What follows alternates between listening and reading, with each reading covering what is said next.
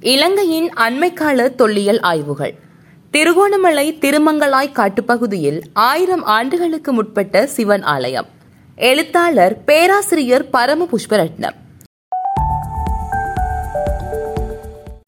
இலங்கையில் இந்து மதத்துக்கு இரண்டாயிரத்து ஐநூறு ஆண்டுகளுக்கு குறையாத வரலாறு உண்டு. பௌத்த மதத்தை முன்னிலைப்படுத்தி எழுந்த பாலி இலக்கியங்கள் கிறிஸ்துவுக்கு முன் மூன்றாம் நூற்றாண்டில் பௌத்த மதம் அறிமுகமாவதற்கு முன்னரே இலங்கையில் இந்து மதமும் அந்த மதம் சார்ந்த ஆலயங்களும் இருந்ததாக கூறுகின்றன. அவற்றுள் கிழக்கிழங்கையில் இருந்த இற்றைக்கு ஆயிரத்து அறுநூறு ஆண்டுகளுக்கு முற்பட்ட மூன்று சிவன் ஆலயங்கள் பற்றி மகாவம்சம் கூறுகின்றது. சமகால இலங்கையில் அதிலும் குறிப்பாக வடக்கு கிழக்கு மாகாணங்களில் ஆயிரக்கணக்கான இந்து ஆலயங்கள் புதுப்பொலிவுடன் காணப்படுகின்றன. அவற்றுள் கணிசமான ஆலயங்கள் ஒல்லாந்தர் ஆட்சியின் பிற்பகுதியில் சுதேச மக்களுக்கு மத சுதந்திரம் வழங்கப்பட்டதன் பின்னர் பழைய ஆலயங்கள் இருந்த இடங்களில் அல்லது பழைய ஆலயங்களின் பெயரை நினைவுபடுத்தி புதிய இடங்களில் கட்டப்பட்டவையாக உள்ளன. போர்த்துகேயர் ஆட்சிக்கு முன்னர் இம்மாகாணங்களில் இருந்த ஆலயங்கள் பற்றி இலக்கியங்கள் புராணங்கள் கல்வெட்டுக்கள் ஐரோப்பியர் கால ஆவணங்கள் என்பவற்றில் பல வரலாற்று குறிப்புகள் காணப்படுகின்றன. ஆயினும் தற்காலத்தில் அவ்வாலயங்கள் இருந்த ஒரு சில இடங்களில் மட்டும் அவ்வாலயங்களின் அழிப்பாடுகளை அடையாளம் காண முடிகின்றது. ஆயினும் அவ்வழிபாடுகளை வைத்து அவ்வாலயங்களின் கட்டட அமைப்பையோ கலைமரபையோ வழிபாட்டில் இருந்த தெய்வங்கள் பற்றியோ அறிய முடியவில்லை. இதற்கு இம்மாகாணங்களின் கரையோரங்களில் ஆதிக்கம் செலுத்திய போர்த்துகேயரும் பின்வந்த ஒல்லாந்தரும் சுதேச மதங்களுக்கு எதிராக கடைபிடித்த கலையழிவு கொள்கையால் இவ்வாலயங்கள் அளிக்கப்பட்டதே காரணமாகும். அவ்வாறு அளிக்கப்பட்ட ஆலயங்களின் கட்டிட பாகங்களை கொண்டே அவர்களின் ஆட்சிக்கால கோட்டைகள் கிறிஸ்தவ ஆலயங்கள் நிர்வாக கட்டிடங்கள் என்பன கட்டப்பட்டன. இந்த உண்மையை அவர்களின் ஆட்சி ஆவணங்களே உறுதி செய்கின்றன. இதை தற்போது யாழ்ப்பாண கோட்டையில் மேற்கொள்ளப்பட்டு வரும் தொல்லியல் ஆய்வில் கிடைத்து வரும் இந்து ஆலயங்களுக்குரிய கட்டட பாகங்கள் மேலும் உறுதி செய்கின்றன. இருந்த போதிலும் போர்த்துகேயர் ஒல்லாந்தர் ஆட்சியில் அவர்களின் ஆதிக்கம் பெரும்பாலும் இலங்கையின் கரையோர பகுதிகளை அண்டிய மாகாணங்களிலேயே ஏற்பட்டிருந்ததனால் அவர்களின் கலையழிவு கொள்கையில் இருந்து மாகாணங்களின் உட்பகுதியில் இருந்த ஆலயங்கள் தப்பித்திருக்க இடமுண்டு. அவற்றில் ஒன்றாகவே திருமங்கலாய் சிவன் ஆலயத்தை பார்க்கின்றேன். இவ் ஆலயம் திருகோணமலை மாவட்டத்தில் கிளிவெட்டி பிரதேச சபைக்குட்பட்ட திருமங்கலாய் என்ற வரலாற்று பழமை வாய்ந்த இடத்தில் அமைந்துள்ளது. இவ்வாலயம் பற்றி திருகோணமலை தல புராணங்களில் ஒன்றான திருக்கரைசை புராணத்திலும் கூறப்பட்டுள்ளது. ஆயினும் தற்போது இவ்வாலயம் கிளிவெட்டியின் பிரதான வீதியிலிருந்து ஏறத்தாழ பத்து கிலோமீட்டர் தொலைவில் மின்சார வேலி போடப்பட்ட அடர்ந்த காட்டின் மத்தியில் காணப்படுகின்றது. இவ்விடத்துக்கு செல்லும் பாதையில் பிற்பகல் மூன்று மணிக்கு பின்னர் யானைகளின் நடமாட்டத்தை எதிர்கொள்வது சாதாரண நிகழ்வாகவே இருக்கின்றது.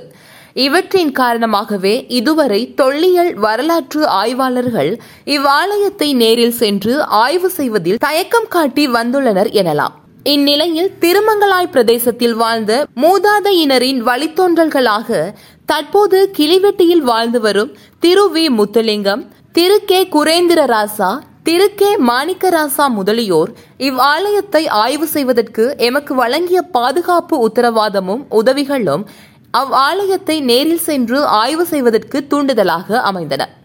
இந்த ஆய்வில் எமது பல்கலைக்கழக தொல்லியல் இறுதி வருட மாணவர்களுடன் மத்திய கலாசார நிதிய யாழ்ப்பாண செயல்திட்ட முகாமையாளர் திரு லக்மன் சந்தன மைத்திரிபால மற்றும் யாழ்ப்பாண பிராந்திய தொல்லியல் திணைக்கள அதிகாரிகளான திரு மணிமாறன் திரு கபிலன் ஆகியோர் பல சிரமங்களுக்கு மத்தியில் எம்முடன் இணைந்து பல நாட்களாக ஆய்வில் பங்கெடுத்தமை மாணவர்களுக்கு புதிய ஆய்வு அனுபவத்தை கொடுத்தது.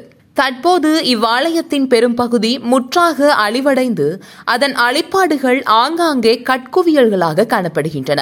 ஆயினும் அவ்வாலயத்தின் கட்டட அமைப்பையும் அதன் கலைமரபையும் ஆலயம் தோன்றி வளர்ந்த காலத்தையும் உறுதிப்படுத்தக்கூடிய நம்பகரமான ஆதாரங்களை அடையாளம் காணக்கூடியதாக இருக்கின்றது. கருங்கற்களையும் செங்கற்களையும் கொண்டு கட்டப்பட்ட இவ்வாலயத்தின் கற்பகிரகமும் அதன் மேலமைந்த விமானமும் முற்றாக அழிவடைந்து அதன் கட்டட பாகங்கள் ஆங்காங்கே சிதறுண்டு காணப்படுகின்றன. கற்பகிரகம் இருந்த இடம் பிற்காலத்தில் புதையல் எடுப்போரால் தோண்டப்பட்டு அவ்விடம் தற்போது ஒரு குழியாக காணப்படுகின்றது. கற்ப கிரகத்துக்கு முன்னால் அழிவடைந்து காணப்படும் அந்தராலத்தில் ஆலயக்கால பொருட்கள் சிலவற்றுடன் பிற்காலத்தில் கொண்டு வந்து வைக்கப்பட்ட சிவலிங்கமும் காணப்படுகின்றது. அந்தராலத்துக்கு முன்னால் மகா மண்டபமும் பழிப்பிடமும் இருந்ததற்கான அத்திவாரங்களும் அதற்கு பயன்படுத்தப்பட்ட அலங்கார தன்மை கொண்ட பல கருங்கட் தூண்களும் காணப்படுகின்றன. இம்மகா மண்டபத்துக்கு வலப்பக்கமாக பயன்படுத்தப்படாத நிலையில் கருங்கற்களால் ஆன மாடங்கள் தெய்வ சிலைகள் வைப்பதற்கு பயன்படுத்திய பீடங்கள் மற்றும் புடைப்பு சிற்பங்களும் காணப்படுகின்றன. மகா மண்டபத்தின் இடப்பக்கமாக ஆலயத்தில் பயன்படுத்தியிருந்த கோமுகிகள் சந்தனம் அரைக்கும் கற்கள் கபோத வடிவில் அமைந்த அரைவட்ட தூண்கள் காணப்படுகின்றன. மகா மண்டபத்துக்கு மிக அருகில் கருங்கற்களை கொண்டு சட்சதுர வடிவில் ஆழமாக கட்டப்பட்ட ஆலயத்தின் தீர்த்த கிணறு காணப்படுகின்றது. மேலும் இவ்வாலயத்தை சுற்றி சுற்று மதில்களும் அவற்றிடையே துணை கோவில்களும் இருந்திருக்கலாம் என்பதை அவற்றுக்குரிய அத்திவாரங்களும் பரவலாக காணப்படும் செங்கற்களும் கருங்கற்களும் உறுதிப்படுத்துகின்றன. இந்த ஆய்வின் போது கட்டட அழிப்பாடுகளிலிருந்து கண்டுபிடிக்கப்பட்ட ஐந்து தமிழ் கல்வெட்டுக்கள் இவ் ஆலய வரலாற்றுடன் கிழக்கிழங்கை வரலாறு பற்றிய ஆய்விலும் அதிக முக்கியத்துவம் வாய்ந்ததாக காணப்படுகின்றன. எமக்கு தெரிந்தவரை வடக்கு கிழக்கு மாகாணங்களில் உள்ள வரலாற்று பழமை வாய்ந்த ஆலயங்களுடன் அவ்வாலயங்களின் வரலாறு கூறும் கல்வெட்டுகளும் கண்டுபிடிக்கப்பட்டதாக தெரியவில்லை. ஆனால் அந்த இரண்டு அம்சங்களும் முதன்முறையாக திருமங்கலாயில் கண்டுபிடிக்கப்பட்டுள்ளமை இங்கு சிறப்பாக நோக்கத்தக்கது. இங்கு கண்டுபிடிக்கப்பட்ட கல்வெட்டுகளின் எழுத்தமைதியை கொண்டு அவை வேறுபட்ட காலங்களில் வேறுபட்ட நோக்கங்களுக்காக பொறிக்கப்பட்டவை என்பதை உறுதிப்படுத்த முடிகின்றது.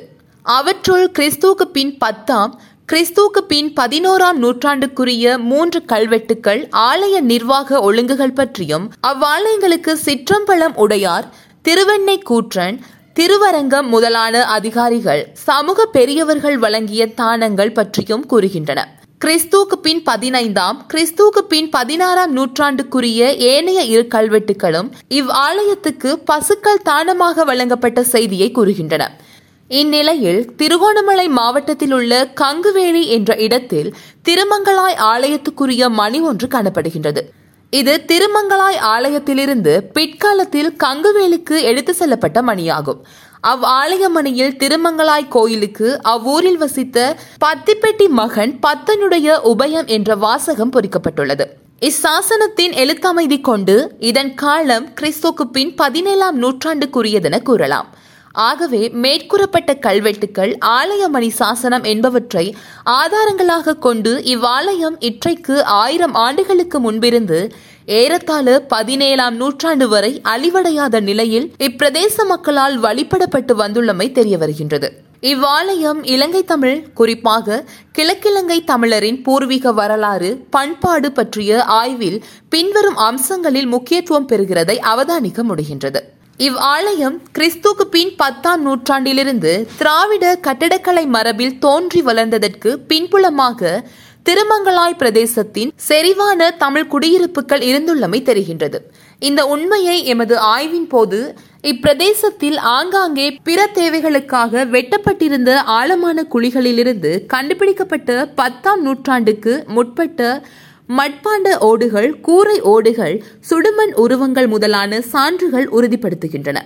தமிழகத்தில் பல்லவர் ஆட்சியில் தோன்றிய பக்தி இயக்கத்தின் செல்வாக்கால் சமகால இலங்கையிலும் கற்களை பயன்படுத்தி திராவிட கலைமரபில் ஆலயங்கள் அமைக்கும் மரபு தோன்றி வளர்ந்ததை காண முடிகின்றது. அவற்றுள் சோழ ஆட்சியின் தலைநகராக இருந்த பொலனறுவையில் கட்டப்பட்ட இரண்டாம் சிவ தேவாலயமே இலங்கையில் இதுவரை ஓரளவு முழுமையாக கண்டுபிடிக்கப்பட்ட காலத்தால் முந்தைய திராவிட கலைமரபில் கட்டப்பட்ட ஆலயம் என கூறப்படுகின்றது.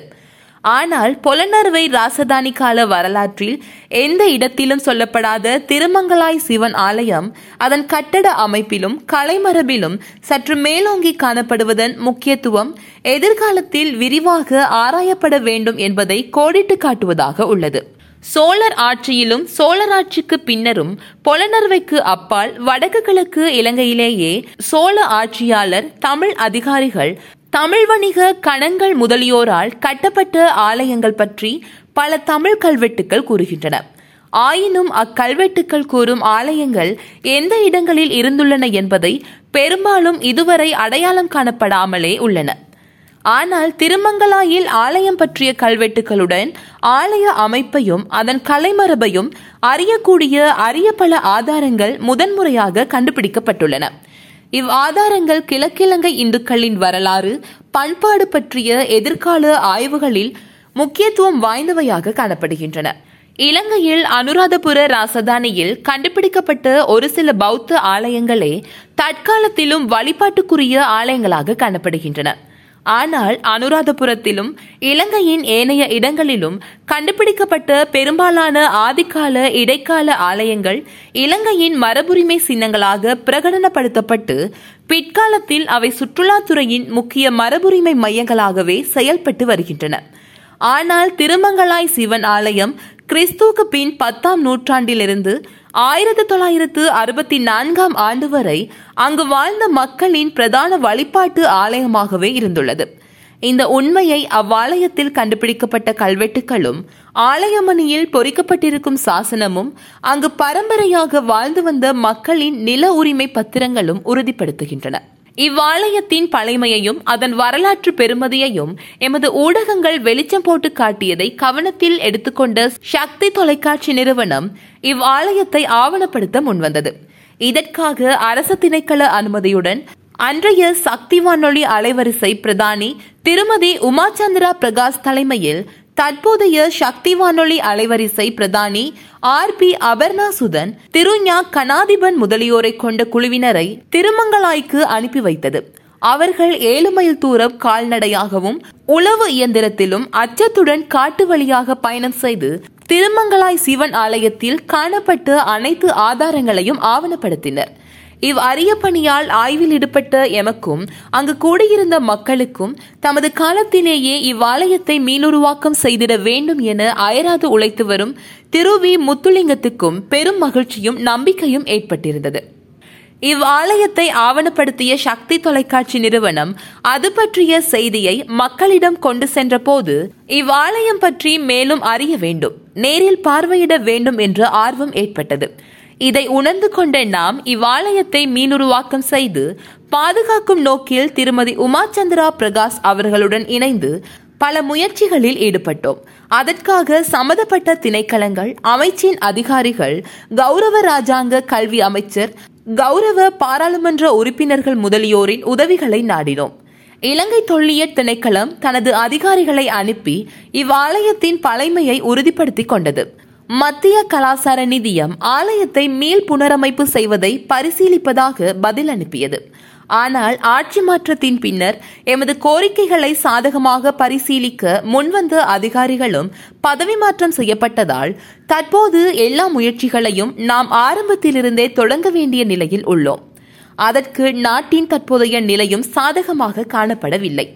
இருப்பினும் விலைமதிக்க முடியாத எமது மரபுரிமை சின்னம் ஒன்று எம் கண்முன்னே மண்ணுக்குள் மறைந்து போவதை வேடிக்கை பார்க்கும் நிலையும் இல்லை என்றே நம்புகிறோம். ஏனெனில் கடந்த முப்பது ஆண்டுகால அனர்த்தத்தில் பல தடவைகள் இடம்பெயர்ந்து வாழ்ந்த எமது மக்கள் மீண்டும் தமது சொந்த கிராமங்களுக்கு திரும்பிய போது தமது இருப்பிடங்களை காட்டிலும் தமது வழிபாட்டு ஆலயங்களை மீளுருவாக்கம் செய்வதற்கே அதிக முக்கியத்துவம் கொடுத்த பெருமைக்குரியவர்கள். இது மதத்தின் மீது எமது மக்களுக்கு உள்ள அதீத நம்பிக்கையை காட்டுகிறது. ஆனால் திருமங்கலாய் சிவன் ஆலயத்தை ஒரு வழிபாட்டு ஆலயமாக மட்டும் பார்க்க முடியவில்லை. பலதரப்பட்ட மக்களின் பார்வையில் இவ் ஆலயம் இலங்கையில் உள்ள தேசிய மரபுரிமை சின்னங்களில் ஒன்றாக நோக்கப்படலாம். ஆனால் இந்து மக்களை பொறுத்தவரை இவ் ஆலயம் அவர்களின் எதிர்கால சந்ததியினரிடம் கையளிக்கப்பட வேண்டிய நம்பிக்கை நாற்று. அதற்கும் அப்பால் இலங்கையில் இந்து மதத்துக்கு நீண்ட வரலாறு உண்டு என்பதை அடையாளப்படுத்தும் விலைமதிக்க முடியாத மரபுரிமையின் அடையாளம். இம்மரபுரிமை சின்னங்களுக்கு பின்னால் தமிழ் மக்களின் வரலாறும் பண்பாடும் பொதிந்து காணப்படுகின்றன. ஆகவே இவ்வாலயத்தை மீட்டெடுத்து மீளுருவாக்கம் செய்து பாதுகாக்க அனைத்து தமிழர்களும் ஒன்றிணைந்து உழைக்க முன்வர வேண்டும். இப்பணி அரசியல் பிரதேச வேறுபாடுகளுக்கு அப்பாற்பட்டது. இந்த உண்மையை உரியவர்களிடம் கொண்டு செல்வதற்கு எமது ஊடகங்கள் தமது பணியை தொடர்ந்தும் செய்வார்கள் என்ற நம்பிக்கை எப்போதும் எமக்குண்டு.